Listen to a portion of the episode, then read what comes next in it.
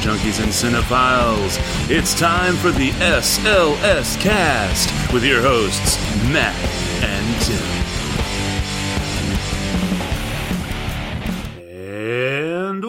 Welcome, one and all, to episode 283 of the SLS cast. Yes, ladies and gentlemen, this is the Sunday, March 24th, 2019 episode of the SLS cast because it turns out that Sunday, March 24th, 2019 is exactly 283 days from today the day that our show is coming to your precious ears. Well, at least if you pick it up on Thursday when the episode dropped, then that's accurate. Otherwise, it's going to be less than 283 days.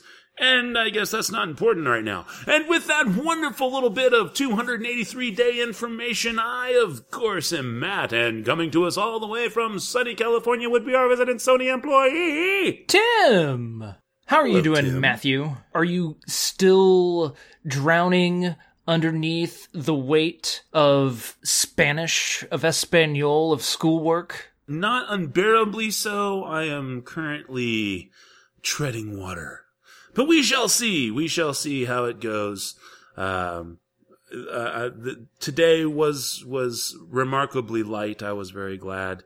Um, but tomorrow will be pretty rough. I have to do uh, on top of all the homework and everything else that has to get done. I think there's a an end of chapter thing that has to be done and an oral presentation that has to be done. Ooh. Who doesn't like a good oral presentation?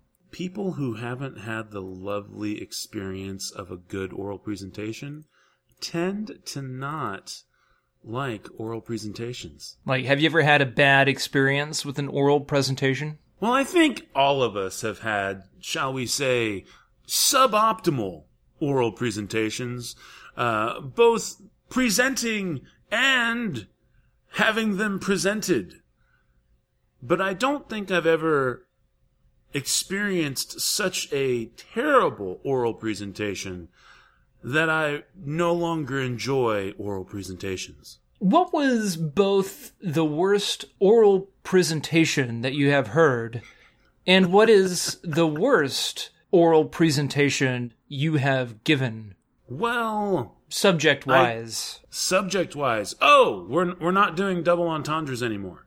Oh well, I Um, mean, I mean, it still could be because if you said my or my the worst oral presentation I've ever heard was all about I don't know an- anything to do with minors and child board games is usually uh, a pretty raunchy, horrible double on whatever that word is.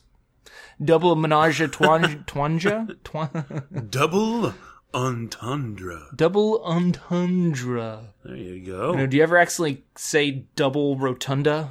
No, I don't. But I'm also well versed in saying double entendre. Matthew, You know. I, I've been wanting to ask you for a while now. Have you ever gotten to uh, incense? I'm sorry. Have you ever gotten into incense? No, I am just never been an incense kind of guy. Really? I don't hate on those who enjoy it, but I have always found it to be, despite the fact that there are different aromas uh, available in the realm of incense, um, it's usually just the generic incense smell, kind of clovish slash allspice kind of smell that uh, you go into the hippie shop at the uh, farmer's market and it's overpowering you and you're just kind of like, dear God, make it stop and yet it won't. But your significant other wants to shop there and so you're stuck inside for like 15 minutes. How often do you A, go to a farmer's market, and B, frequent the hippie shop within said farmer's market? It's been about 15 years or so. Oh. but it's literally indelibly ingrained upon my mind and my psyche as a whole.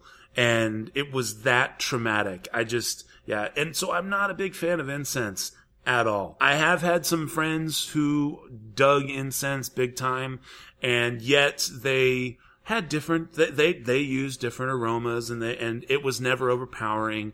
But even then, I just kind of like, no thanks. It's not your bag. Yeah, it's just not my bag. You baby. prefer you prefer a good Yankee candle. Precisely. Actually, my uh, my wife has gotten into the um, the the wax melts, right? So you buy the little uh, you buy the little lamp, and it's got the little shallow bowl that sets that rests upon the top of the lamp, and you drop. This isn't secretly like a sexual device that you're no, no, telling me no, about no, right literally, now. Okay, literally, you've not okay. you've not heard of the wax melts.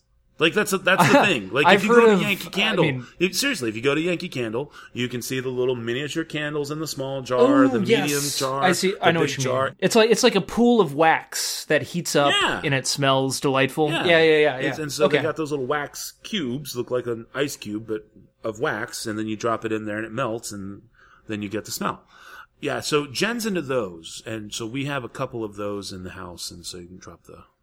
So we do that. Buttercream is that the scent you guys go for? Buttercream or Actually, I don't know what we have in there now. I think we have some kind of uh, vanilla something or other. I don't know. It's pleasant, but but why? Why why do you uh, seek knowledge and inquiry about incense? I, I assume that you I I assume you had somewhere you were wanting to go with that before my diatribe. Anyway, I currently am sitting in front of a big box of hem precious patchouli incense cones that I recently purchased from this online store you may or may not have heard of called Amazon. And I also purchased from Amazon this incense pyramid dealio that helps disperse said incense cone once you ignite it with a torch flame. The scent I am enjoying right now is man. Actually, it kind of pisses me off because the box says mandarin, but then when you pull the little dude out and you're kind of looking at it, it says tangerine. Yeah, on the site. So here it says mandarin, conos de incenso, and then flip it over this way, tangerine, incense cones. Is tangerine in Spanish mandarina? I don't know. But that is what I am smelling right now. well, okay, that's good to know, I guess. But yeah, tangerine is uh, la mandarina in Spanish or naranja. Ooh, bilingual. I like it, Matthew. Yeah. Yeah, so now I'm getting back into this incense stuff because back when I lived alone, it masked the smell of certain precious odors that may or may not have frequented my dwelling. What's that? Your, that may have frequented your neighborhood when you first moved out there. you were in a pretty rough part of town. May not have, may not have been the best smelling part of town, you know. Talking about, uh, you may not have heard of it, cannabis, the smell of cannabis, and the the smell. Anyways, in said sense, have been frequenting my newer place and said incense makes things a little bit groovier, Well, good. if not makes it more obvious. I was gonna say I, I, I, I am fairly certain that those uh, hippie shops, the, the you know the, the hippie marts or whatever at the old farmers markets back in the day, uh, were definitely a massive source of the ganja, uh, and they probably used the incense to cover the smell of that as well. In speaking of covering the smell of something, should we spend a, just a little bit of time talking about this article here? John Lasseter to exit Disney at the end of the year? We should, and I would like to just point out before we get into this, um, something. I mean, you you had sent me the you- you'd hit me up on Twitter earlier today, and I, um, I had actually saw I saw it on Friday evening. I saw the article, and so I was a little bit uh, disappointed that they th- this was literally dropped on a Friday so that people wouldn't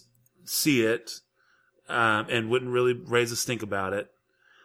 And um, yeah, um, it's it's definitely pretty irritating as far as that goes because it, it's it's just irritating that they dropped this. But what is it that they dropped on a Friday so that people would notice? Dropped via the Hollywood Reporter at 3:05 p.m. Written by Greg Kilday, John Lasseter to exit Disney at end of the year. Uh, and quickly here, I'm going to read a little bit of it. Directors Pete Docter and Jennifer Lee are expected to take on added roles at Pixar in Disney Animation as Lasseter leaves the two animation studios after having admitted to, quote, missteps, end quote. John Lasseter, the creative force behind Pixar Animation and Walt Disney Animation, is officially exiting his post as chief creative officer of both animation studios at the end of this year. The Walt Disney Company said Friday his departure follows his admission last year that he had committed unspecified missteps that left some employees feeling, quote, disrespected or uncomfortable, end quote. He will have a consulting role with the company until December 31st. Disney did not immediately name replacements for Lasseter, but animators Pete Docter, who directed Inside Out, and Jennifer Lee of Frozen are expected to take on added responsibilities at Pixar and Disney Animation, respectively. In announcing Lasseter's departure, Disney chairman and CEO Bob Iger said, quote, John had a remarkable tenure at Pixar and Disney Animation, reinventing the animation business, taking breathtaking risks, and telling original high quality stories that will last forever. We are profoundly grateful for his contribution, which included a masterful and remarkable turnaround of the Walt Disney Animation Studios, one of John's greatest achievements is assembling a team of great storytellers and innovators with the vision and talent to set the standard in animation for generations to come. End quote. Lasseter also issued a statement saying, quote, The last six months have provided an opportunity to reflect on my life, career, and personal priorities. While I remain dedicated to the art of animation and inspired by the creative talent at Pixar and Disney, I have decided the end of this year is the right time to begin focusing on new creative challenges. I am extremely proud of what two of the most important and prolific animation studios have achieved under my leadership, and I'm grateful for all the opportunities to follow my creative passion at Disney. End quote. And I'm just gonna end that article there. If I remember correctly, John Lasseter became the chief head honcho at Disney and Pixar in 2006, I want to say. I'm quickly trying to scan the article to see if they make any mention of it. I'm not seeing it right off the bat. So he that's when he became like the head honcho. Since then, we've had Cars, Cars 2, we've had Finding Dory, we've had Brave, Frozen, Inside Out, yada yada yada, all those movies.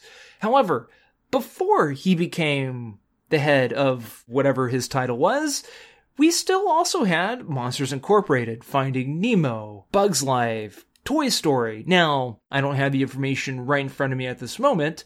I believe he was still a part of Disney Pixar during the beginnings. Beginnings of what? Like with Toy Story. Was he still involved Yeah, with so- Pixar during Toy Story? Here in the article, uh, it says that he started at um, he he started in 1979 at Lucasfilm, and then he ended up being one of the founders of Pixar. This was, of course, after he had been fired.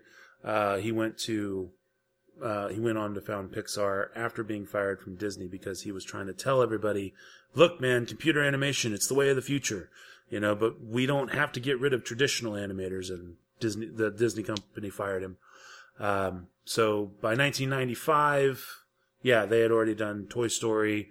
Then they followed with Bugs Life, Monsters Inc., and then 2006 was when he eventually came back um, to uh, to to Disney as the chief creative officer of both Pixar and Walt Disney Animation Studios. But I also don't think he is the all knowing being that is the body and soul of every Pixar movie. I think Pete Docter will do just fine. Eh, I think others can step up and do the job just as well and maybe bring something different to the table. I think this is a good thing. I think it's, you know, he's, for one thing, he's been chief, whatever dude, head, I'll just stick with head honcho for 12 years. I mean, let's bring somebody else in and see where these Disney Pixar movies go. Okay. But I know this is not what we're talking about really right now, but I don't think we're we're necessarily losing anybody that high and mighty. You forget that he's literally been so while he was still trying to maintain Pixar, and yes, Pixar um, did did stall out with uh, some sequels like um, uh, like Cars Two. Cars Two was the first time that they actually had a not fresh movie, um, and but they bounced back very well with Cars Three. Um, they did have the sequels start coming or prequels as it were in, in terms of monsters inc. But at the same time these were these were projects that had been gestating for a while and yet were immensely demanded by the public. So this wasn't just a we're going you know we're going to run the well till it's dry although hey toy story 4 seems to be bucking this trend. Uh, so we'll see how that goes.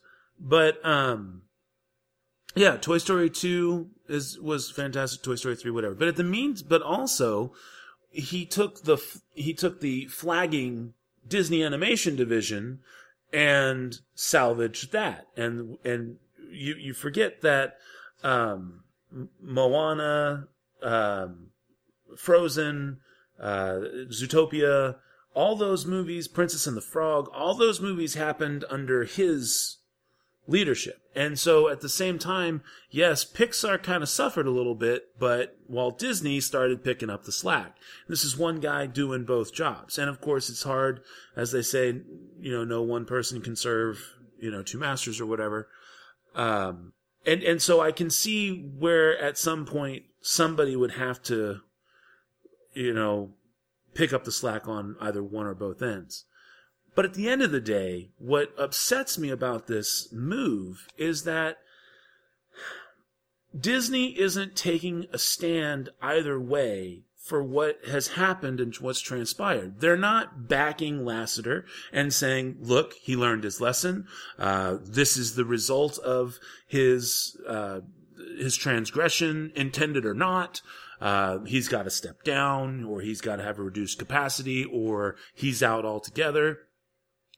Um, no, it's it's it's it's it's not a statement or a referendum on whether or not, like we discussed last time, someone is capable of coming back from something like this. Uh, it's ah, we're just going to keep him quiet, keep it quiet, let him, con- you know, let let him be a um, what is the good lord, uh, not a contractor, but a consultant. Consultant, thank you. We're going to let him consult and be in the background quietly, not really doing much, but at the same time, still being able to do what he's good at. And then at the end of the year, he'll wrap up his projects that he's probably been working on and had things in the pipeline because sure, he's not been at the office, but I promise you, he's still been taking phone calls and emails and what have you. You've got all that going on as well, but then to make matters worse, so now it's just this consultant in the background that's going to be quiet, and then he just kind of fades away at the end of the year. So not only is he not kicked out, which is what people ultimately would want, no, he just kind of fades away. But at the same time, Disney's not backing him either by saying, aha, we're going to stand up for whatever this guy's done for us for all these years. And then moreover, they dump the story on a Friday afternoon so that it hits all the so that doesn't really hit any media cycles and people over the weekend don't care. So they're not really taking a stand either way. It's just this milquetoast half-assed compromise that doesn't do anything to help the me too movement or to help those like Woody Allen had talked about last week that are getting hit in the crossfire right wrong or indifferent to help kind of settle this debate somewhat. And sure, you can go back and forth on the merits of his career and its trajectory over the last 10 years, but I don't know. And, and I'm, I guess maybe I'm a little more forgiving in that aspect than Tim, you are. But, and that's not to say that Pete Docter won't do a great job or that, um, Jennifer Lee won't do a great job either.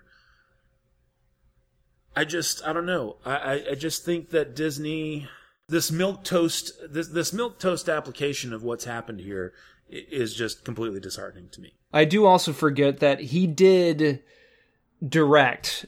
In addition to Cars and Cars 2, John Lasseter did in fact direct Toy Story 2, A Bug's Life, and Toy Story. He did direct the original Pixar short, Luxo. Jr. the, is that the lamp?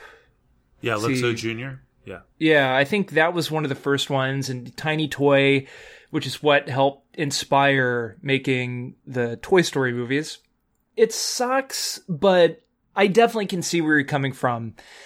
It now kind of ticks me off thinking about it some more that Disney did not take a stance. It's a little disheartening not seeing anybody actually reporting that and taking any issue with that. Because you know, if it pertained to somebody else, if it pertained to another studio involved with that other person, you know we would be hearing about it. in all the movie sites, all the entertainment sites, we would be hearing about it and people would want answers. Like they would be scouring Disney trying to get an executive to comment on this. Right. But for some reason, everybody's yeah. I mean, you're you're right. It's it's kind of weird. Everybody's pretty quiet about it. Yeah, it's it's a little funky. But also, I don't really see Laster fully going away. I have a feeling they're going to keep him on in some way as a consultant. Like it, I, it might be under the table. It might be for free. He might not be getting paid for it because Or they'll just move him to like Parks Division so he can go and help with Imagineering. I mean, oh, that parks. I was thinking of like Parks and Recreation. no, yeah, no, like literal Parks Division because But it's like you know he's going to be getting payment for not being there. You know, like he's he's getting retirement or whatever, so he's going to be getting a ton of money. I could, in some weird way, see him go. I love Disney so much. I love this. I'm going to consult for free. Therefore, he necessarily wouldn't have to be on the books. right. Yet he's still getting paid. Yeah, and and that's not to say he can't go off, at, you know, next year and make his own independent firm and just start doing short films again or passion projects and what have you. Um, I I just again I know that in terms of what he his track record of production of film um, or animation, whatever you know, however you want to say it, all these movies and stuff for both Disney and for Pixar. Clearly, the record stands for themselves. The money that he's brought in has just been ungodly. Um, the resurgence in computer animation and everything that we have today can almost singly, single-handedly be handed to Pixar, um, and yet, and and so that's that's not a lot of stuff you can easily dismiss. I just really wish that Disney had either right, wrong, or indifferently. I wish that Disney had made a decision and stuck with it. He's either out and that's it, or we keep we're keeping him because we believe that he's earned a second chance. In whatever context you want to, you know, pare it down. Um, but but they didn't do that at all. And I just don't see how this is a win for anybody, especially for those who feel that they've been victimized by him or those who believe that despite the culture that existed, aspects of it were still what we're still responsible for giving the world all of the movies that Pixar and subsequently 2006 beyond Disney Animation gave us. Um, and, and, and that's, and there, that's it, I guess. So that's all I have to say about that. Ba-dum, ba-dum, bum, bum, bum. and I have nothing else to add. It's something that we should have talked about and and not waited until next episode. Oh no, I agree. I agree. I'm glad, and and I had honestly totally forgotten about it. Um, so I'm glad you remembered because otherwise, yes, I would have forgotten to bring it up. So good catch, good call. Glad we talked about it. That's why I get paid eight hundred and ninety five dollars per episode. Sweet. I didn't realize that. Awesome. Where's my cut? All right. Well, They're going to war bonds. That's where we put Matthew's cut into war bonds. Yeah, that's right. Not junk bonds, but war bonds. They might be the same thing right now. We don't know. Anyway, fun little bonus discussions Uh, we didn't even have our music. We could have had like, oh, we totally ruined it. It could have been a discussions with Matt and Tim for the first time in like two years or something like that. But that's not what we're doing today, folks. Nope. nope. We're doing a What an awkward se- segue into a segment. what? No, it was perfect. That was it. We're doing a, and then that was going to be three squared. And, you, you, we, we, and then as soon as I said we're doing a, then you could just drop in the. That's why I left it quiet, so you could drop in the three squared. Or I drop it right now. Which I won't. Damn it! I was like, I was gonna let it go. I was like, okay, that's fun too. That'll be because then it's funny. And now, it, uh, god damn it! All right, whatever. Three squared.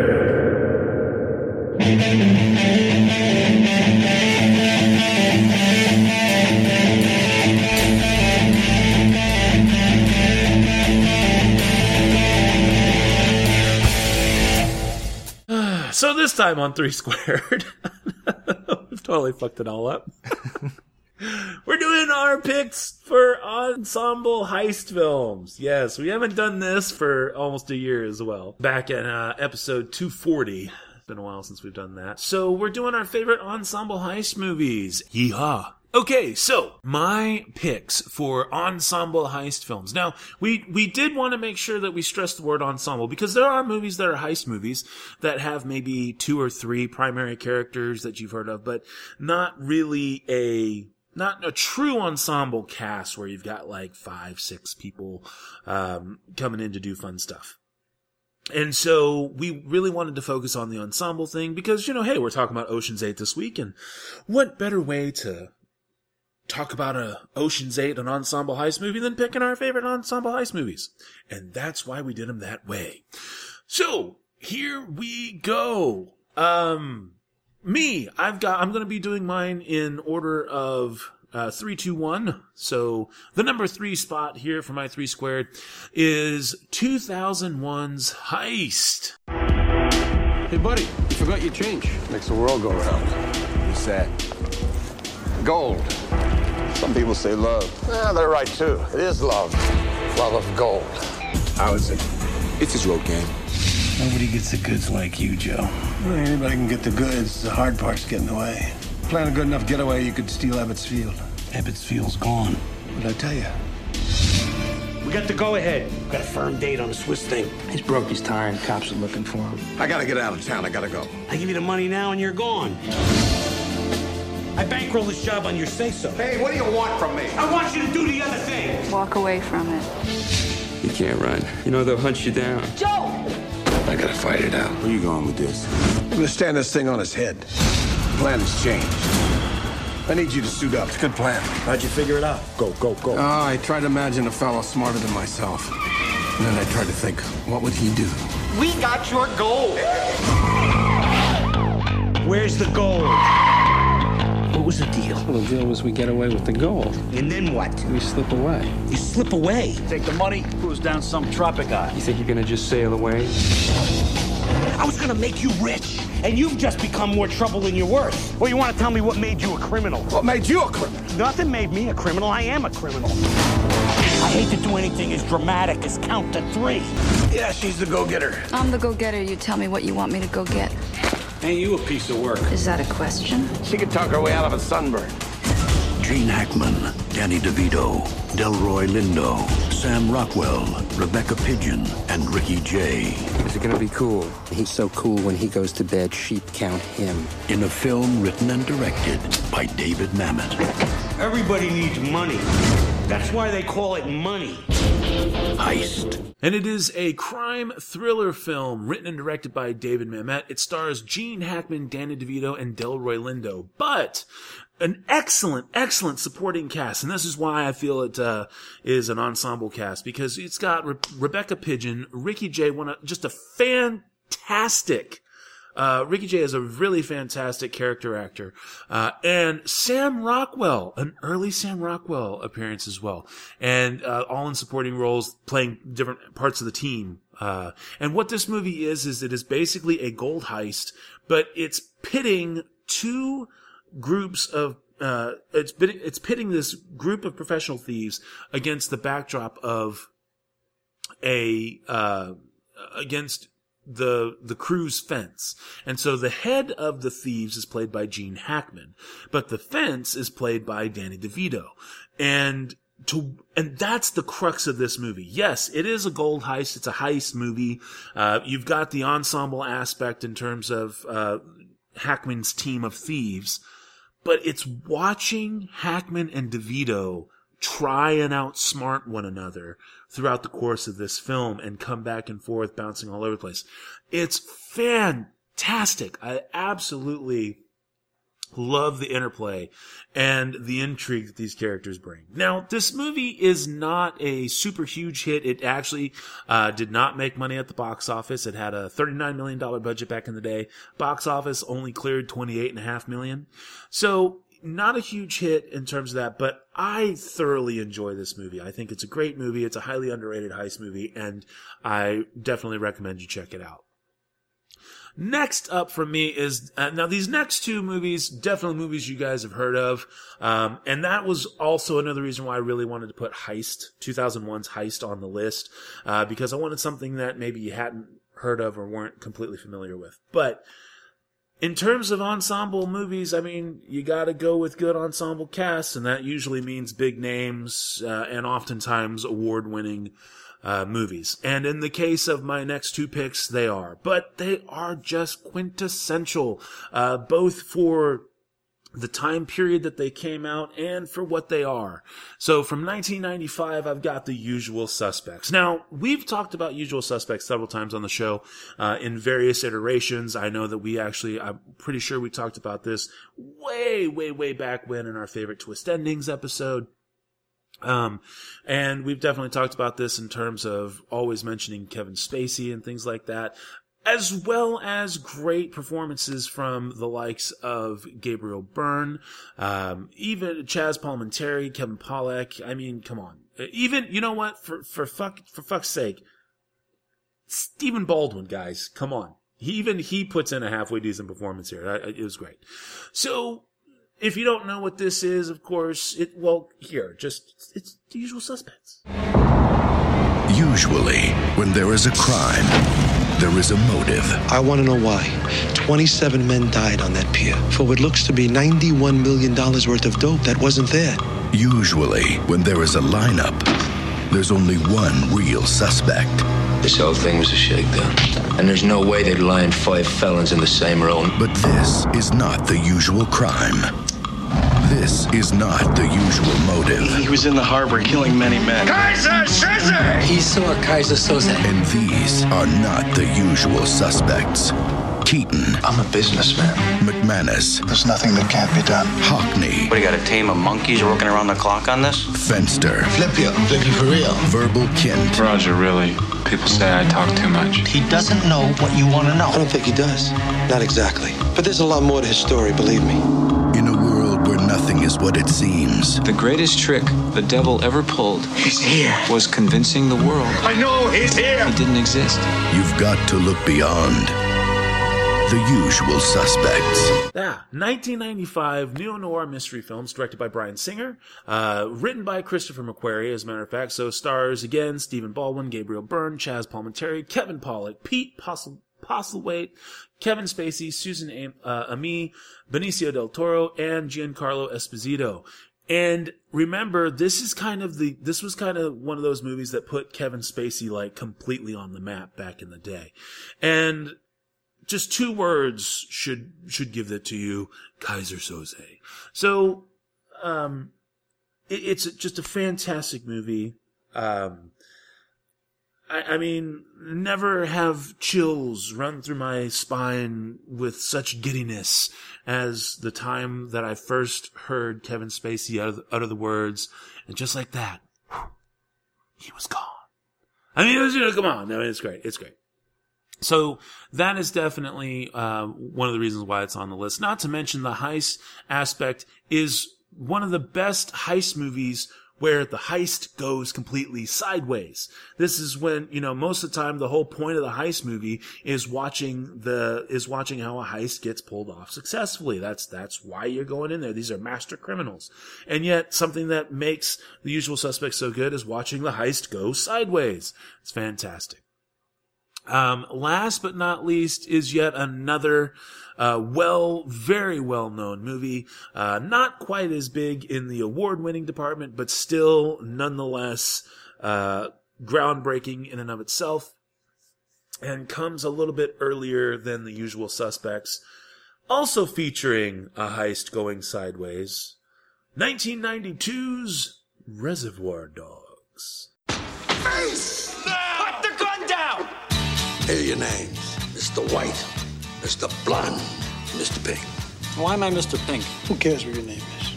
Yeah, that's easy for you to say. You're Mr. White. You have a cool sounding name. Let's go to work. What happens if the manager won't give you the diamonds? Cut off one of his fingers. The little one. If they hadn't done what I told them not to do, they'd still be alive. You're acting like a first year thief. I'm acting like a professional.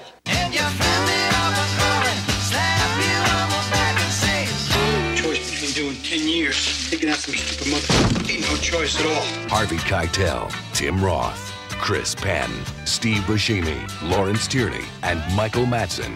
They're the Reservoir Dogs. Hey, Joe, want me to shoot this guy? That's right. Written and directed by Quentin Tarantino, movie stars uh, Harvey Keitel, Tim Roth, Chris Penn, Steve Buscemi, Lawrence Tierney, Michael Madsen, and Quentin Tarantino. Uh, don't forget though that you also have Steven Wright. Yes, Steven Wright as K. Billy DJ, where the sounds of the 70s survived. Uh, so you got uh, just a great, great ensemble cast here, and the level of violence in in something that would ultimately become mainstream, virtually hitherto unknown, uh, is just completely landmark. And another reason why Quentin Tarantino has been uh, where he's been at for the last 26 years at this point, uh, with Reservoir Dogs really putting him on the putting him on the map, though he would later become known for Pulp Fiction. Uh, just a fantastic movie. Really, really cool to watch how all of these different interlocking parts come together to see, yet again, the heist gone wrong. Um, if for whatever reason you haven't seen this movie yet, you've just absolutely got to see it. I cannot recommend it enough. So, from three, two, and one, Heist 2001, The Usual Suspects from 1995, and Reservoir Dogs from 1992. What do you got there, Tim? I had a lot of fun with this three squared. Ensemble heist flicks are some of the most entertaining types of flicks, in my opinion, because there are different flavors of your heist flick. You know, with ensemble heist flicks, you'll find various comedies, black comedies, even heists carried out with style, or even the entire flick was directed or shot in style. I hope the three that I choose in some way represents at least one of those different kind of flavors that you will find within not just a heist flick, but within an ensemble heist flick. And these are just three of my absolute favorites. There are so many, so many I had to leave out, especially one of them, Rififi, which came out in 1955. That is one of the most stylish heist flicks ever made, but I just haven't seen that in such a long fucking time. I just didn't feel comfortable talking about it. But I will begin with the movie that did come out in 1955. Yes, that would be The Lady Killers, directed by Alexander Mackendrick.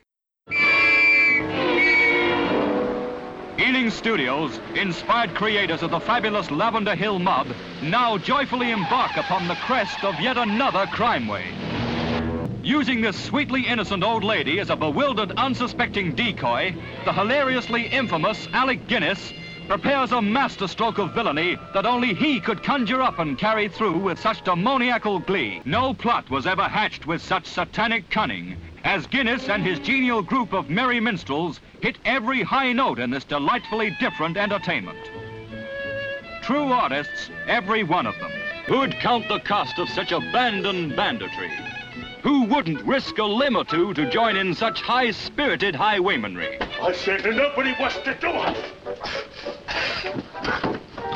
I said, I said, Mr. Harvey! I said nobody was to do Mrs. Lopsided. Stop that! Mr. Lawson, put Mr. Harvey down. What are you doing? And who is Mrs. Lopsided, may I ask? Alec Guinness triumphantly outdoes his laughter-loaded leadership of the Lavender Hill Mob as he involves his gruesome gang of lady killers in the season's most uproarious escapade. And this was a film that was deemed at the time a unique black comedy crime movie. and it was, of course, made by the wonderful Ealing Studios out there in Great Britain. Um, it was nominated for an Academy Award for original screenplay, and it won the BAFTA for its screenplay. So it was a well liked movie.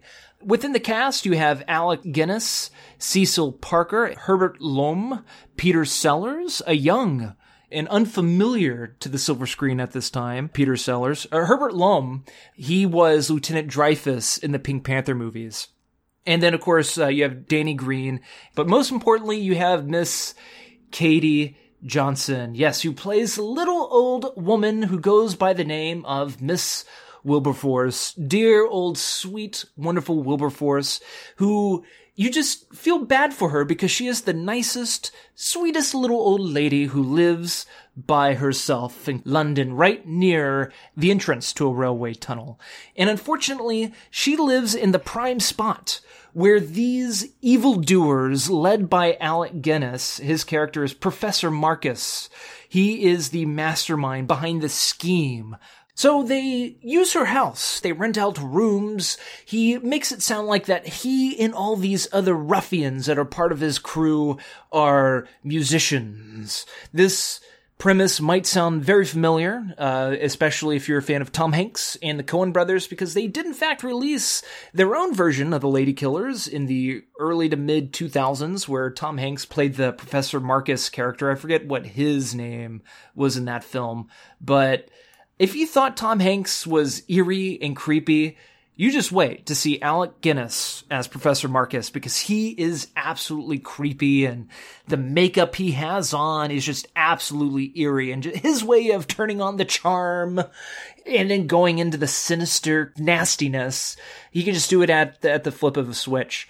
What makes this movie wonderful, in my opinion, is they easily could have just killed Miss Wilberforce. However, she is a very connected little old lady. She has friends that come over for afternoon tea. They eat crumpets and they like to mix and mingle with one another. Right off the bat, she tells them all, she gossips to them that she has these these famous musicians living in her home. Now they're all very interested in them and wanting to see them perform. So it's all these little tiny things that aren't really that big of a deal, you know, uh, isolated just become such a big deal because what they are trying to achieve is highly illegal. A couple of these guys are murderers on the run. And if any of these women were going to rat on one of these men, they in fact would actually kill them. However, at the same time, they feel bad about killing this little old lady, Wilberforce. What makes this movie ever so unique as the movie progresses, they realize they have to get rid of this little old lady. And certain people can never just do it on their own. They chicken out. So the next tough person in line is the one that's forced to go kill her. But nobody is ever that successful in attempting to kill her because something else, just as tragic or even more tragic, happens to that person. I don't want to give away too much of it, especially if you haven't seen the Tom Hanks Coen Brothers Lady Killers movie. Please, even if you have seen it, do yourself a favor and go back and rewatch or watch The Lady Killers from 1955 with Alec Guinness. It's an excellent heist film because the one who prevails is the unsuspected little mouse who doesn't necessarily roar. It just happens in such a way because she is a genuinely lovely human being. Next up on my list is one of my favorite John Cleese and even Jamie Lee Curtis flicks, definitely my favorite Michael Palin movie, is 1988's A Fish Called Wanda, directed by Charles Crichton, based on a screenplay written by John Cleese. Otto is a man of many talents. Hey, great fish. A little squeeze of lemon, some tartar sauce. Ken is a man of few words. Tell him from me. George is the man with the plan. Thirteen millions, my friends. And Wanda Do you speak Italian? Molto pericolosa. is the woman they love. They all set out to commit the perfect crime, To 20 million. To a job well done. But it turned into something George moved the loot? less than perfect. Disappointed! So they turned to a lawyer named Archie Leash. Leach. George is going to tell him what the diamonds are. with Wanda as the bait. I want you to make love with me. Pop. Nothing, nothing. He's really hooked. I thought you weren't jealous. I'm not. I don't believe in jealousy. It's for the weak. Come a girl as bright as you could have a brother who's so. Don't call me stupid. Are you totally deranged? You're afraid so, old chap? John Cleese, Will you leave immediately, please? Jamie Lee Curtis, Kiss me there. Kevin Kline, Put the other one up. Michael Palin. May I kiss you, Ken? No, you can't! A fish called Wanda, a smashing Oh, dear. comedy. The movie begins with George Thomason. He is a London based gangster, and he hires two Americans, Wanda and Otto West. Wanda is, of course, played by Jamie Lee Curtis, and Otto is played by Kevin Kline. Otto West is a sociopath, pretty much. He is a horrible human being, and Wanda, who is a con artist throughout the entire movie, you have to keep in mind, you don't know if you should, you, well, you definitely know you cannot trust Otto West, but you're not too sure if you should trust Wanda or not. They go and they're hired to steal these jewels. And they go and they steal those jewels. However, Wanda and Otto devise their own scheme to turn George into the police so that they then can take all shares of the diamonds and make more of a profit. When George gets carted off to jail, they then find out that George actually hid the diamonds, and now they have no idea where these diamonds are located. The only thing they have, which they then find out, is that Ken Pyle, Michael Palin, he was technically George's accomplice, I suppose, one of his original accomplices, he had a key in one of his fish tanks. And Ken Pyle, he is a animal lover through and through. He has a hilarious stutter. One of the best scenes, especially if you have seen this movie or if you have seen any scenes from this movie, I'm sure you have seen the classic fish eating scene when Kevin Kline is trying to get information from Ken Pyle, stuttering, st- st- stuttering Ken Pyle by eating his goldfish from that fish tank one by one. And with each one of those fish that Otto swallows whole, Ken just, his soul just dies a little bit more. Then John Cleese comes along in the film. He plays the lawyer of George Thomason. However, in London, they are not called lawyers. Barristers, I think, is the correct wordage there. Wanda is then trying to seduce Archie Leach, persuading the barrister to make his client, George Thomason, plead guilty. In doing so, they will then know the location of where the diamonds are hidden. And so it's a wonderful film, a heist wrapped up in seduction. And it's an excellent film, both story wise and character wise. It's a great character study, or caricature study, if you want to look at it that way. If you haven't seen it, you should. Kevin Kline won an Oscar. That alone deserves a viewing. And lastly, my number three pick is Quentin Tarantino's Jackie Brown, which came out in 1997. Now you gotta listen to this, man, because this concerns you, all right? If you had the chance to walk off a half million dollars, would you take it? Yeah. What do a stewardess, a gun runner, a bail bondsman, an ex-con, a federal agent, and a beach bunny have in common? You gonna come in on this thing with me, you got to be prepared to go all the way. They're all chasing a half million in cash. It wouldn't be missed. Half a million dollars will always be missed. Let him get the money and then just take take it from She trying to play your ass against me, huh? That was fun. Yeah, I really at the spot. So she and your girlfriend. That what you felt? Well, I hope you felt appropriately guilty afterward. Afterwards, I did. Well, There's only one question. Man, I ain't getting in this trunk. you ain't gonna be in here no more than 10 minutes. Man, I ain't riding no trunk for no minute. Who's playing who? Let's make a deal. Yeah? So what's she gonna give us? Are you gonna offer to set him up? Yeah. I'm doing something stupid. Pam Grier, Samuel L. Jackson, Robert Forster, Bridget Fonda, Michael Keaton, and Robert De Niro. Is she dead? I, I, I. Yes or no? Is she dead? Pretty much. Quentin Tarantino's Jackie Brown. This, of course, is Tarantino's most mature flick. It is also, in my opinion, one of his well written and easily likable flicks. This, of course, tells the story of Jackie Brown, a flight attendant for a budget airline. I forget exactly what it's called. One of her side jobs is smuggling money from Mexico for this guy named Ordell Robbie, who's played by Samuel L. Jackson. And he is, I guess he's like the head of a gang. I don't know. He doesn't really have a gang per se, but he's one that needs money smuggled and she's the one that he got to smuggle the money for him.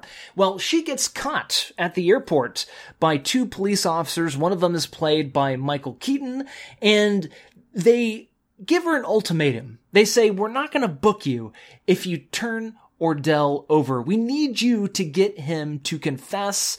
We just need you whenever we arrest him to testify against him. And she agrees to do this just so she can get out.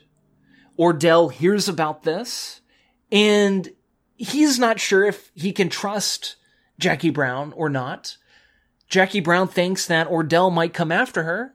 So she goes to Bell bondsman Max Cherry, who is wonderfully played here by Robert Forster, for help. And this is another movie where you're not exactly sure who Jackie Brown is playing. Because throughout the film, she is starting to bond with Max Cherry. A wonderful relationship blossoms, and uh, you would just hate to see Max Cherry get the egg on his face. That's what makes this movie fun. The heist, it doesn't really happen until the end of the flick. You have a star-studded cast, and if you haven't seen this flick, surprisingly, a number of people have not, who claim to be Tarantino fans, have not seen Jackie Brown. You've got to check it out. Well written, well paced. It's an incredibly well thought out heist to where you feel your heart pounding a little bit, but it takes place in a mall. You find yourself surprised that it, it affects you in such a way. Like you want to see everything work out. You want to see her get to safety without Ordell popping out and pop her. Again, my three ensemble heist flicks for this three squared The Lady Killers from 1955, A Fish Called Wanda 1988, and finally Jackie Brown 1997. Right on, right on. Next week, we're going to be doing a copycat throwdown. We're going to be comparing 1972's Superfly versus Superfly from 2018. I don't know what I was about to say. I think I was about to, to say 1972 again. I don't know why. Because that would not make sense. Maybe I'm. The movie maybe- was so good they remade it that same year. That's right. Sorry. So 1972's Superfly versus 2018's Superfly. So that's what we're going to be doing. And now I believe it is time for the movies, is it not, sir? Movie it up. All right, here we go, folks. It's the movie we And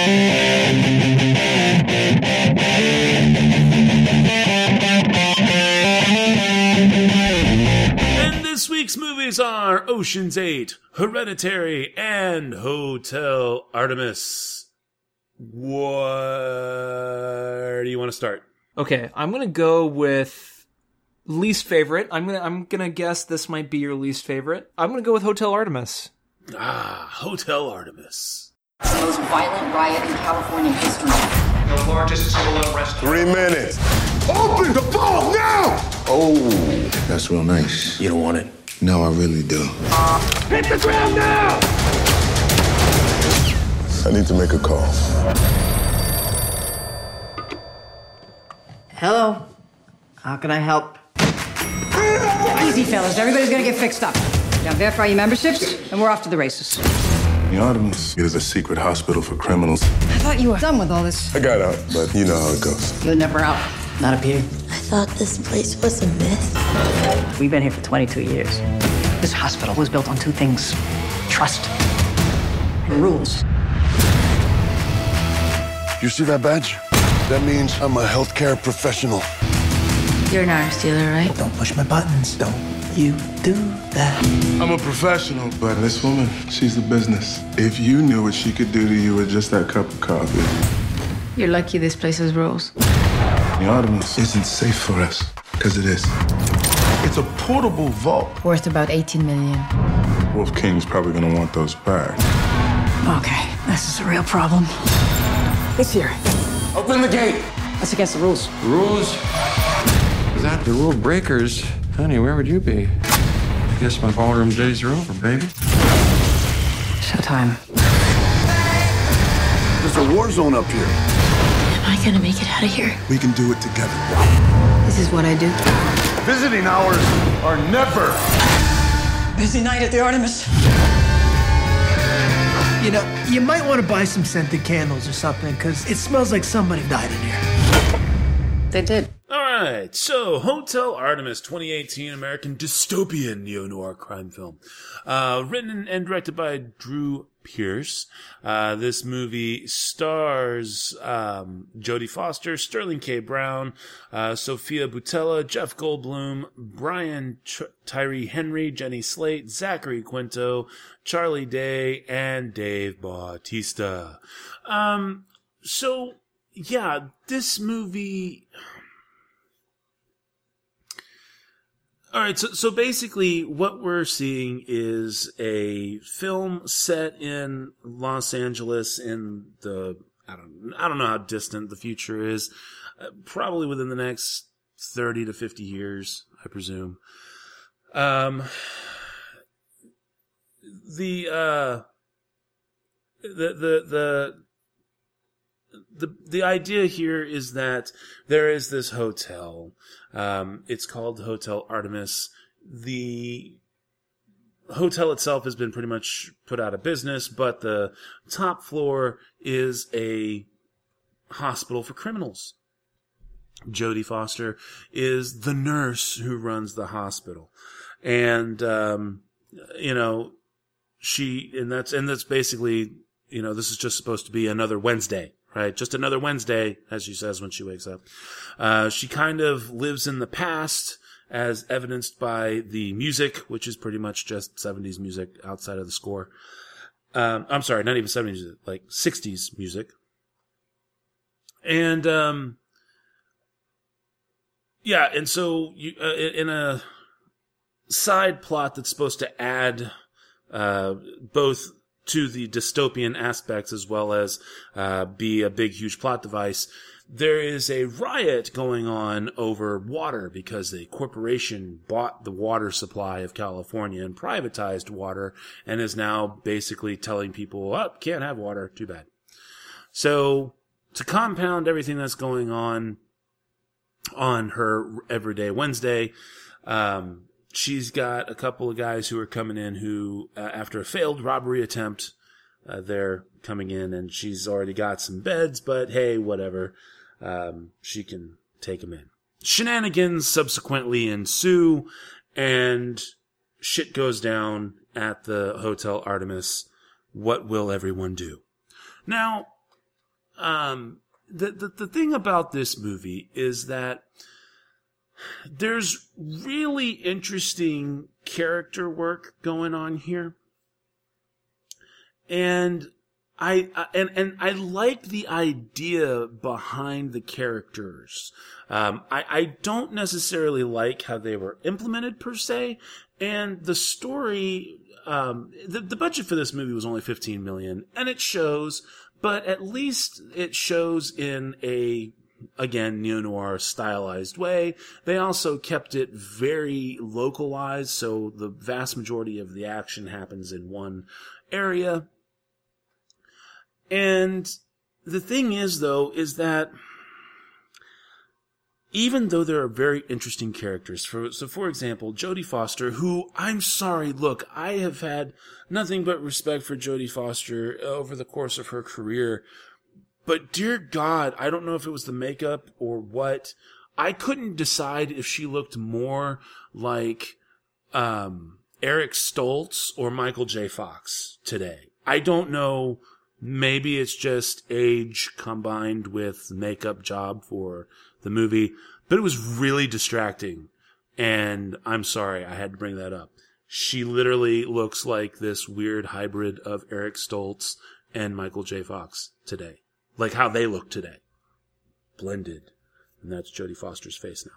Anyway, um, but you, you see that, you know, like, the, like she shuffles around and that's kind of her thing. Um, she is very much in a routine. Uh, she's an alcoholic. Um, and, and so again, really kind of cool idea behind what's going on there. Um, and, but then you, and then you have character like Dave Bautista, who I, you know, I, I get that he's, you know, a meathead with heart, but by God, he, he does seem to have some acting chops in there. Um, and, and it's kind of fun to watch which way he goes. And, and if you want to see, you know, some range on the guy, definitely check out, he has a very small role in Blade Runner 2049. And so I would, you know, highly recommend you check that out. He's in, it's, it's in the first 15 minutes. So you don't even have to watch the whole movie.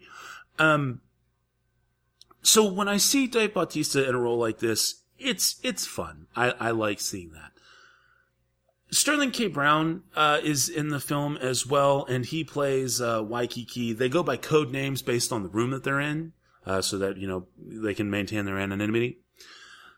Did I just say anonymity? An anonymity? Sorry. Anon- anonymity. Anonymity. Don't hurt yourself, kid. Anyway, um, so he he is like the smooth. Uh, hero type guy, you know, the, the anti-hero, but still the guy that you want to be, whatever, stand up dude, even though he's a criminal, whatever. Um, so again, you've got all these kinds of things, but they're, but every character is just severely overplayed. They're completely overplayed. And quite frankly, Charlie Day is the worst offender. Um, I am, you know, okay. You know how in life the vast majority of people do one job, right? Um, you might you, you might shift careers or something like that, but generally you're an accountant, you're a teacher, uh, you work for you know you, you work for a studio of some form or fashion, or you work in retail or something like that. Sometimes you'll shift a career or do something really cool, and you get to kind of try a few things. But primarily, you do one thing. And there's no shame in that. You're good at your job. It makes you happy. It provides you the funds to live the life that you want to live. And God bless you for it. Charlie Day needs to stick to It's Always Sunny. And, and he can do that. He, you know, especially with the amount of money that actors make. By God, just do that. Just, just do that. You don't have to do anything else because I haven't seen him do anything else where I've really liked it or cared enough that I would go, wow, I wish he would do that again. And that's including, um, was it Horrible Bosses? I think he was in Horrible Bosses, right? I'm pretty sure he was in Horrible Bosses. Yeah, both of them. Yeah, so he was in, okay, so he was in both Horrible Bosses, uh, you know, that one was moderately okay. But I mean, he's just, he's just completely terrible. He's like this, you know, uh, braggadocious fucking gangster wannabe uh, arms dealer kind of guy, right? And of course he's supposed to be a slime ball, but again, he overplays the hand. And that's the thing. All these characters, Zachary Quinto, I don't even know what the fuck he's doing in this movie. He overplays the hand. And for as little as Jeff Goldblum is in here, he even overplays his hand as a character. All these people overplay their characters, with the exception of Dave Bautista. I thought he did well. Um, you know, Sofia Boutella, she she's supposed to be the femme fatale with this deceiving heart of gold, at least for her one person. And it just, again, totally overplays the hand and it ruins the story, even though there are fun aspects to the story. And there's fun aspects to the limited amount of action that's going on in the film. While the primary focus is on Jodie Foster and her experience as the nurse or the head of the facility or whatever, and how she interacts with trying to reconcile the rules of the facility versus what's happening because of the riots versus how she tries to escape her anxieties as a result of her son and being trapped inside this place for 22 years. Virtually everything else is just overplayed. Um, it's not a terrible movie, but it's really not a great movie either. It's got some sparks of life to it, but mainly, and the character ideas are really interesting, but everything is just overplayed. And in such a small scale, you have to get the characters right. Um, I think overall, again, Sterling K. Brown did the best job, but that's not enough to save this kind of a movie. Um, you know, but it, it's not it's not the worst thing you're ever going to see. And and in terms of mindless action fun, there's a bit of that to be had as well. The science fiction fun that you might find is kind of meh, but that's also something that's worth looking into, especially against the backdrop of this dystopian place that they're in. I give this one. Ah, I wish I had a way to split two and a half and two point seven five, but there's no way to do that. So we're just gonna say two point five. It's okay. It's an okay movie, and that's that's where I'm gonna stop. What do you got there, Tim? I'm gonna have to give it a 2.5 as well. I enjoyed probably the most the first 30 minutes or so because they kind of throw everything what you could expect or what you're expecting pretty much into that first 30 minutes and then it's more of the same until when some of the fighting happens there at the end of the flick. I thought overall it was a waste of a fun premise and an interesting world they actually built. I really don't have too much more to add because I absolutely agree with you, Matt. The characters were overworked. I think it's definitely Drew Pearce's fault. He wrote and directed this movie. Uh, the downfall of this flick is the the backstory, especially the dramatic nature of Jodie Foster's nurse character.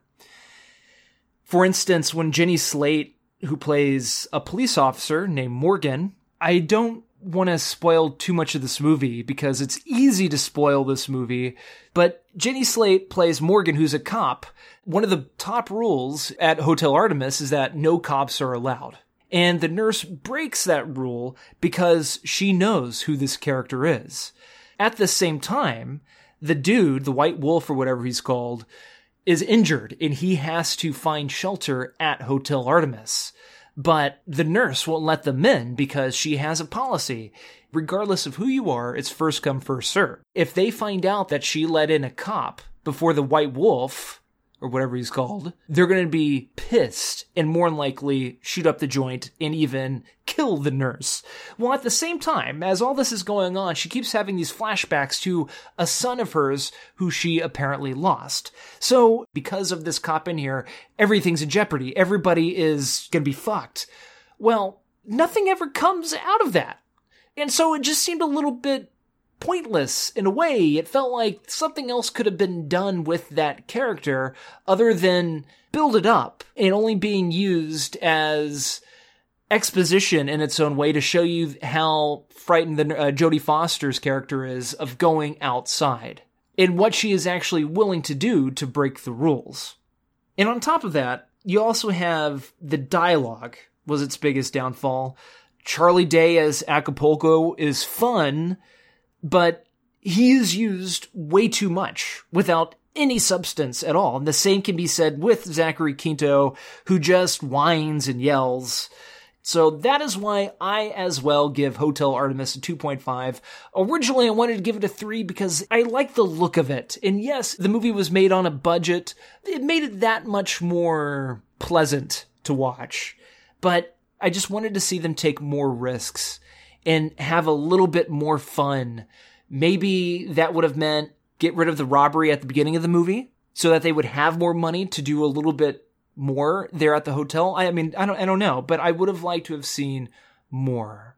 Because also the threat of the raid, not the raid, the, the threat of the people rioting was never that big of a threat other than the lights going out. I wanted to see the people like at the hotel's doors about to break in and that's really escalating the situation. Regardless, 2.5 out of 5. I think some people will get a kick out of it. Where do you want to go from here, sir? How about Ocean's 8? Ocean's 8. This, believe it or not, my winner of the week. I mean, Are such as- you really? such as they are. Hey, don't worry. You're gonna. You're. It's not like it's a huge win. Do you know this woman? No. Debbie Ocean, convicted felon. Her brother, Danny Ocean, more convicted felon. She was present on the night of the incident. So, So you want to hit a jewelry store? Not exactly. A diamond mine. Yes, that's exactly right. Or What? The Met. in three and a half weeks, the Met will be hosting its annual ball, and we are going to rob it. $16.5 million in each of your bank accounts five weeks from now. That's a lot. They've got every inch of this place covered. This is the most sophisticated security in the world. how long did it take you to figure all this out? Five years, eight months, and 12 days. Why do you need to do this? Because it's what I'm good at. Okay, everybody, let's get started. Here we go. Counting down. Three, two. We will not be the prime suspects. Wait, wait, wait, wait, wait, wait, wait, wait. Every time you move it, they have to start from scratch. What did you What'd you do? I turn it on. Yeah, 2018 American heist comedy film directed by Gary Ross, and uh, it's clearly a spin-off of the Ocean's Eleven franchise that was revitalized back in 2001 with George Clooney and Brad Pitt, uh, so on and so forth. Uh, what we have here in this particular version is we have Sandra Bullock, Cate Blanchett, Anne Hathaway, Mindy Kaling, Sarah Paulson, uh, Aqua, uh, Awkwafina, uh, Rihanna, and Helena Bonham Carter. And Sandra Bullock is Debbie Ocean, who is Danny Ocean's sister. And she has her own plans for stealing a $150 million necklace, Cartier necklace from the Met uh, during their annual gala. So, that, yeah, so that's basically the idea behind the movie. Now, um, I will say that this movie is remarkably fun. I actually, the, the wife and I did this on a date night on Saturday, I think it was. And, uh, yeah, and so we went to the 715. So, I mean, it was a packed house on a Saturday night. And, uh, that is probably buoying my response to the film because the audience definitely was into it. And it, my wife thought it was funny and everything. And I gotta say that it was, it was pretty fun to revisit the world. And I think that's what they got right. Where they, where they tried too hard to be clever, where they tried too hard to oversaturate with wacky characters, a la Helena Bonham Carter, et cetera, et cetera, uh, Anne Hathaway playing a, you know, idiot celebrity. Um, you know, and where they tried too hard to be overtly sophisticated just for the sake of overt sophistication because, hey, this is an Ocean's film. They, but they, the thing that they got right was they got the feel of the world that the that the Oceans movies happen in. And they got the feel for how the heists are supposed to work out for having something unexpected happen within the realm of the heist that everything gets planned for. And it helps because when you're in that world and when you're and when you buy into the to the setting you're more apt to look past a lot of the faults that the movie presents you and again um, Helena Bonham Carter is like the key thing here to, to point to when you say, Dear God, what the hell did they think they were doing? She plays this very weird, you know, maybe even borderline autistic fashion designer who is who's basically kind of like the key person to help the mark, which is Daphne Kluger, played again by ha- Anne Hathaway, into tricking her into wearing this piece from Cartier. And and when you watch her try and act around it, and then of course you have Awkwafina, who is the uh, who's this, this thief. You know, she's like a pickpocket and everything. But it, you know, you got all these different weird things that are doing, and and yet they also have little people come back, like Elliot Gould makes a small appearance in the film, and, and you know, you get like other kickbacks from the Oceans franchise that just kind of help make those things fit. And that's why I ended up liking the movie as much as I did. It really came down to just getting the feel of the world right. Also strong performances for despite the despite the rest of the ensemble cast doing as best as they could with what they were given. Sandra Bullock and Cate Blanchett are very very strong actresses in their own right and did a great job of putting together some good on-screen chemistry. The biggest flaw of this film, outside of some of the wacky characters a la Helena Bonham Carter, is the last 20 minutes of the movie. They, which is where you actually see James Corden come in. He's an insurance fraud investigator who's looking into the heist. And that's the biggest problem is that this movie takes too long to get to its big reveal. It takes too long to get to its fun uh, conclusion, as it were, because they need to work in how it is they're actually getting away with what happened. And it's, it's just, it, it muddies the waters and then takes away from the fun of the heist. And that's where truly the world of the movie stops. And I'm just kind of sitting there going, when's the movie going to end? So despite those failings, being in a positive audience uh, session of the film or viewing of the film, plus sitting next to my wife who's clearly enjoying it, kind of infected me. But the world building was there, and I really liked it. Not to mention that strong bond, or at least on-screen chemistry with Sandra Bullock and Cate Blanchett, gives this movie a whopping 3.5. So it's not like it's a spectacular film, but it's likable enough, and I can see why audiences are going to go see it. It was the number one movie this weekend, and will more than likely be the um, st- still be in the top five uh, this weekend as well, despite the upcoming releases of Incredibles 2 tags coming out uh, pretty quickly, uh, and and the like. So, yeah, three point five. What do you got there, Tim?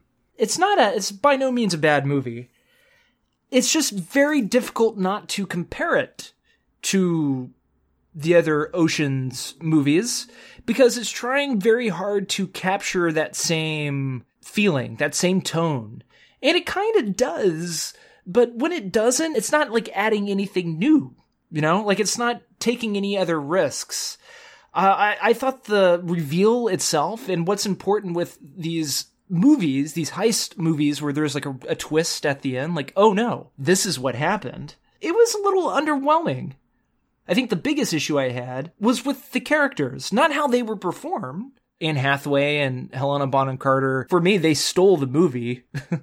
all these great women are in this movie, but the characters, they all necessarily don't serve a purpose. For example, major spoiler alert, they bring back a character from the original movies to actually carry out the stealing portion of the heist. And then you have a character played by Rihanna, Nineball. She's only called Nineball because she has this fancy billiards ball that has the nine on up the nine ball, I guess she uses as her mouse. That also is like the code for her to access her computer. I don't know. That was a little unnecessary, but she has to call in a favor from her sister who has to drive over to give them something so that the rest of the movie can carry on. And I thought that was a little unneeded. If it was handled differently, maybe it would have worked. I don't know. It seemed like you had all these competent characters that should have been able to have done what they needed to do without any outside help. And what this movie was trying to aim for, it felt like it was a slap in the face for having the one character from the all male Oceans movies to actually to come in and be the one who in some way is responsible for carrying out the actual stealing portion of the heist that was my big issue. I too saw it on a Friday night, opening night around seven o'clock. I was surrounded by women who were there either by themselves or they were there with their girlfriends, and I had a good time. The experience itself deserves more than what I'm giving it, and pretty much what I have to say doesn't really matter to a lot of you who are going to go and see this movie, but I wanted it to be smarter. Three out of five. Ocean's Eight for me. Excellent. All right. Well, then that leaves us with Hereditary. Come on, Peter. Let's just do it.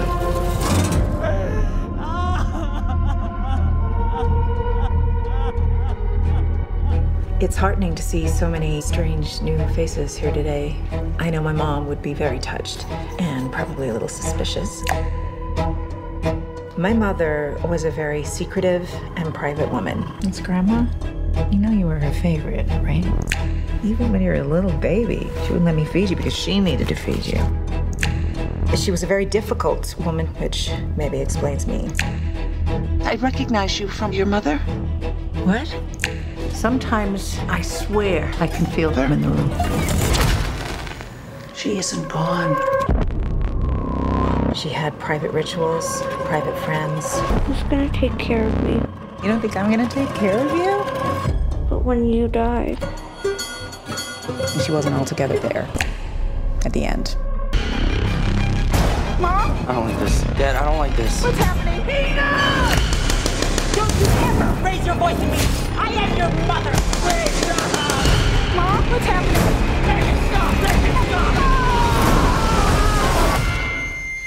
I just don't want to put any more stress on my family. All right. So, Hereditary, 2018 American supernatural horror film written and directed by Ari Aster, uh, feature directorial debut.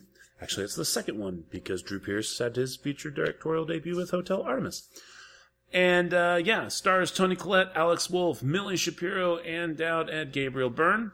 Follows a family basically that uh, starts more or less being haunted after the grandmother dies. Um, so yeah, that's kind of where we're at. Um, shenanigans ensue, as I always say. So I don't want to spoil this movie, uh, and I'm not going to. I can actually do this without spoiling the movie. On a technical level, on a purely technical level, especially in terms of cinematography and in terms of lighting, I think that this movie is something to behold, and this movie deserves to be seen based on those two things alone. I think that again on and again technical level, I think the acting was also pretty goddamn good. Acting. But beyond the technical aspects of the physical acting in and of itself, the lighting and the cinematography, everything else has just varying degrees of train wreck written all over it. And I, I know that's a very strong sen- sentiment, and let me explain. I think that there was a great deal of miscasting going on in the film. I know that critics are loving this film. I also know that CinemaScore gives this film from an audience rating a D plus. Um, I went and saw this movie last night. We're recording uh, as we stand. It's uh, the the 11th of June as we record.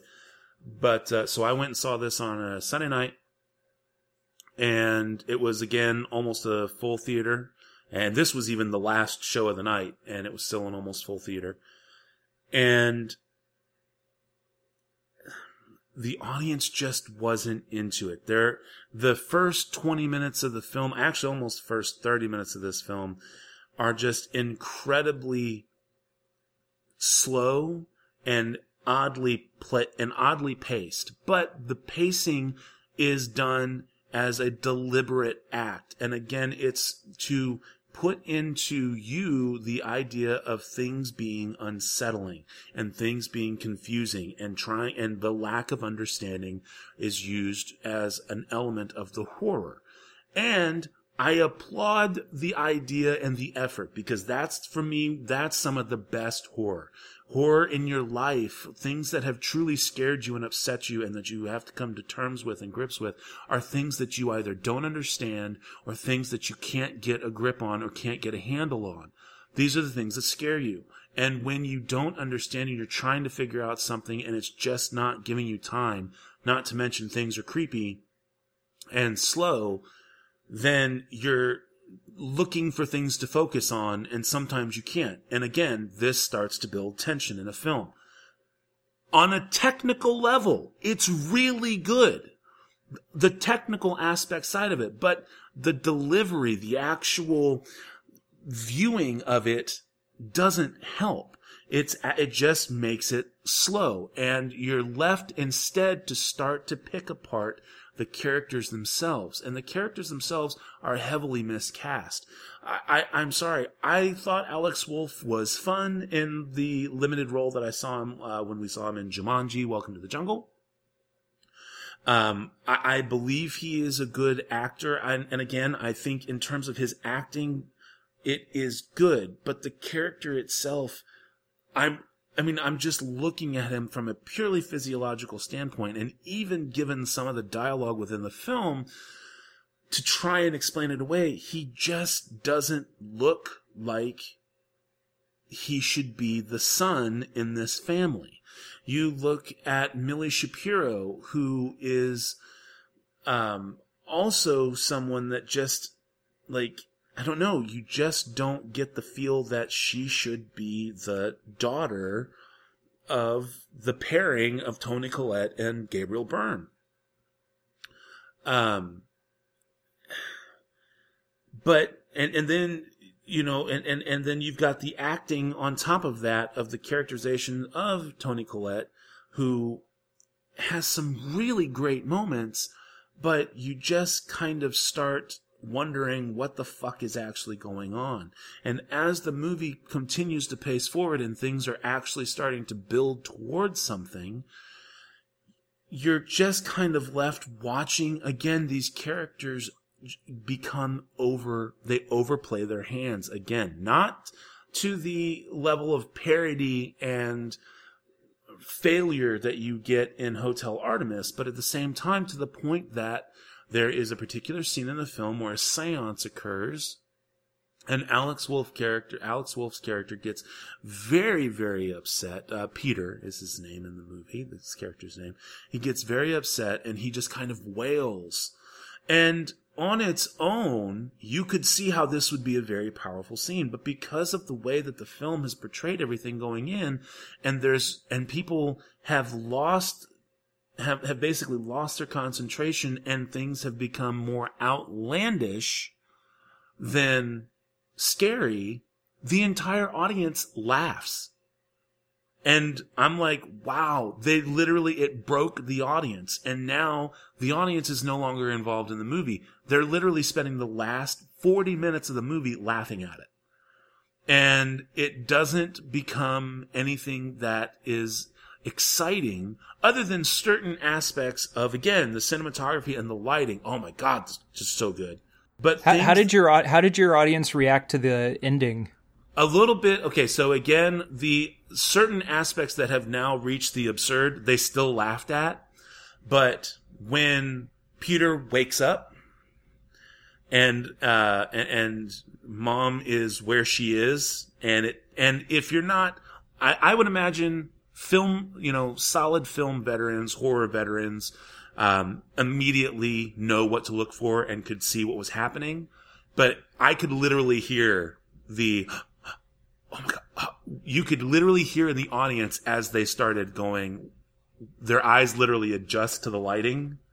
And it, that was pretty cool. I, you know so that was pretty cool. And so those kinds of aspects of it i thought the audience received. But unfortunately with the uh, again try not to spoil anything uh, certain aspects of the nudity shall we say um, it again just ended up being laughed at so it wasn't taken as well as it could have been.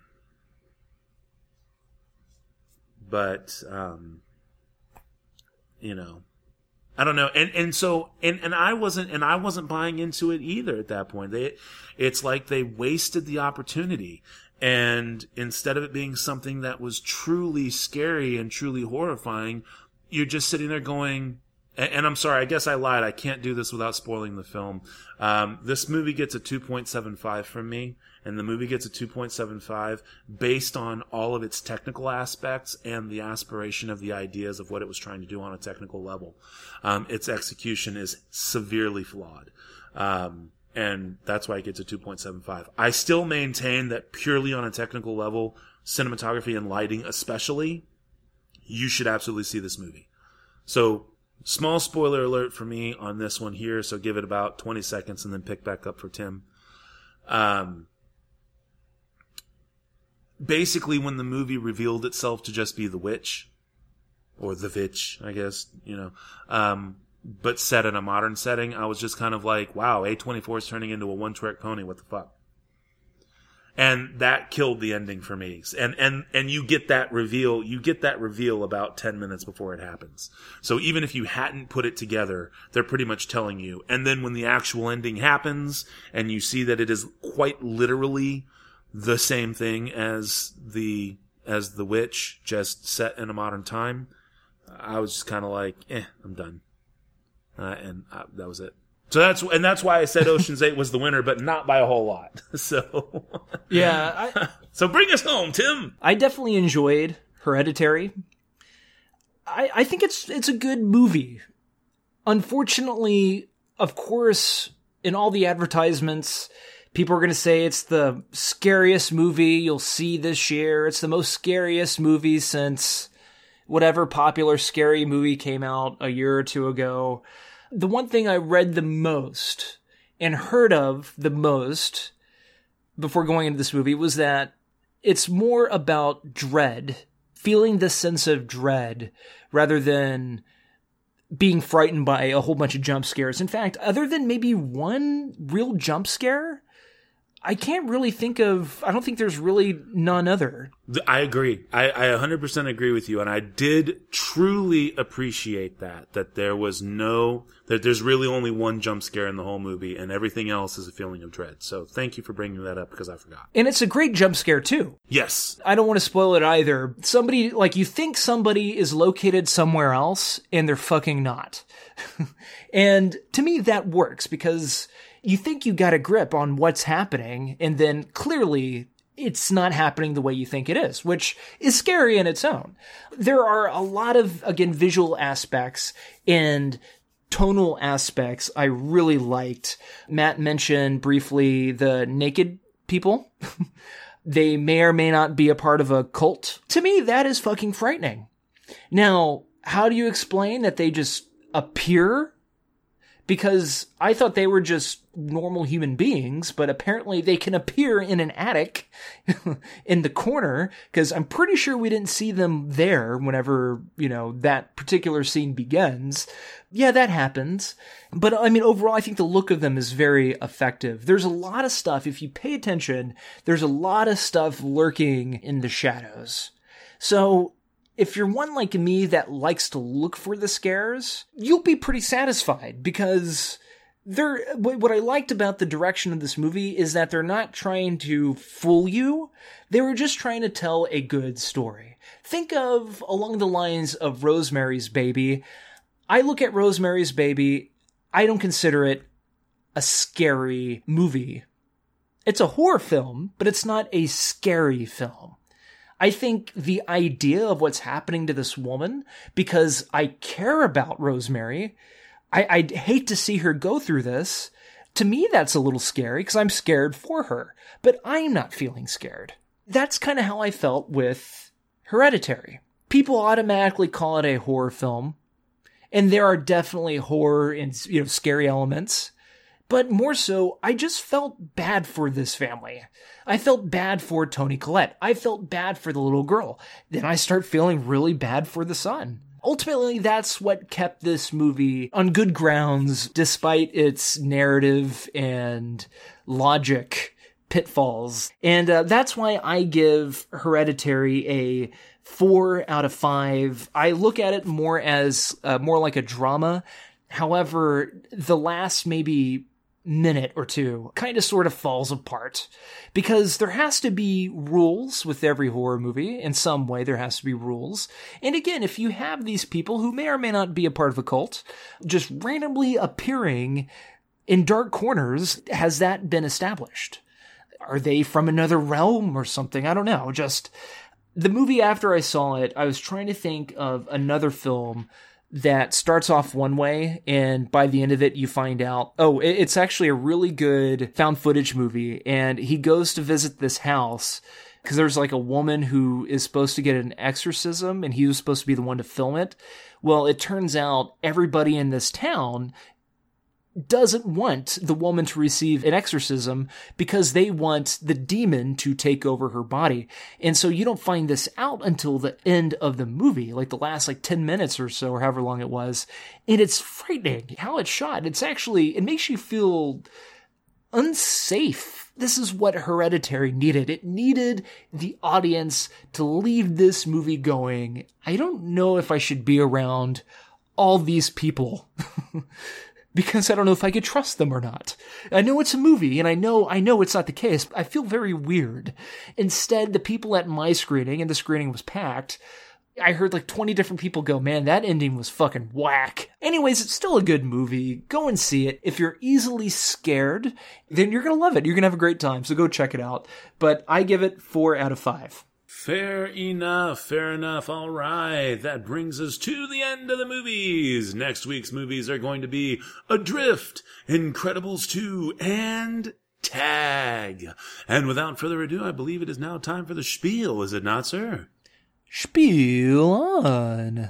Oh, stewardess, I speak jive. Oh, good. He said that he's in great pain and he wants to know if you can help him. All right. Would you tell him to just relax and I'll be back as soon as I can with some medicine? Just hang loose, blood. She's gonna catch up on the rebound on the med side. What it is, Big Mama? My mama raised no dummies. I duck a rap. Cut me some slack, Jack. Say cutting things here. We say be doing everything. Chomp don't wanna help. Chomp don't get the help. Say can't hang. Say seven up. Jive ass dude don't got no brains anyhow.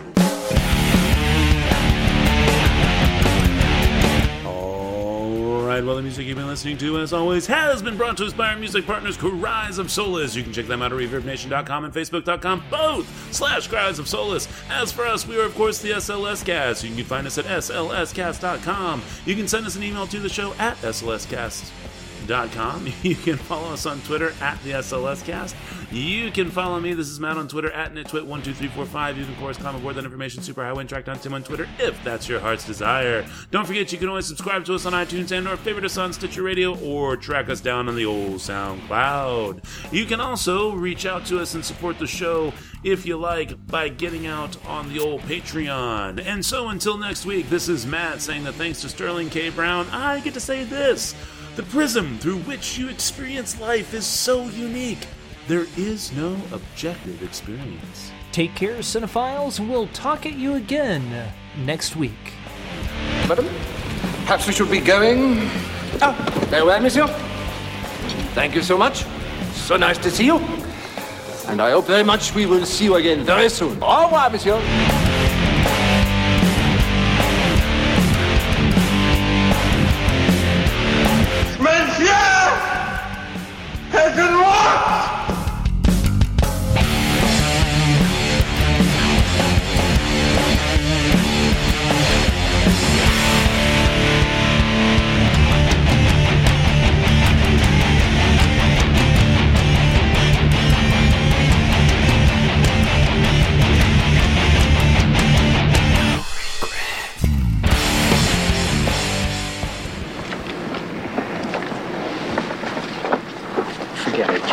Chinatown.